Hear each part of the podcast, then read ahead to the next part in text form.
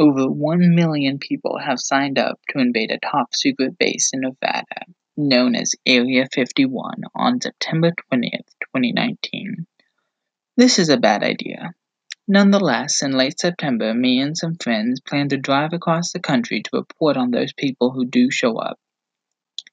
This cultural phenomenon may seem local, but it is actually international. Memes are becoming oversaturated in internet spaces. What does this trend have to say about a society? How is it that this trend began? What are the politics that this meme implies? Join me and a rotating panel of co hosts as we discuss our last weeks being alone in the universe.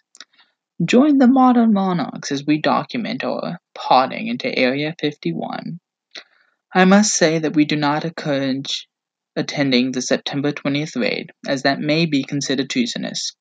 However, I would like to ask you a question. Do you want to see them aliens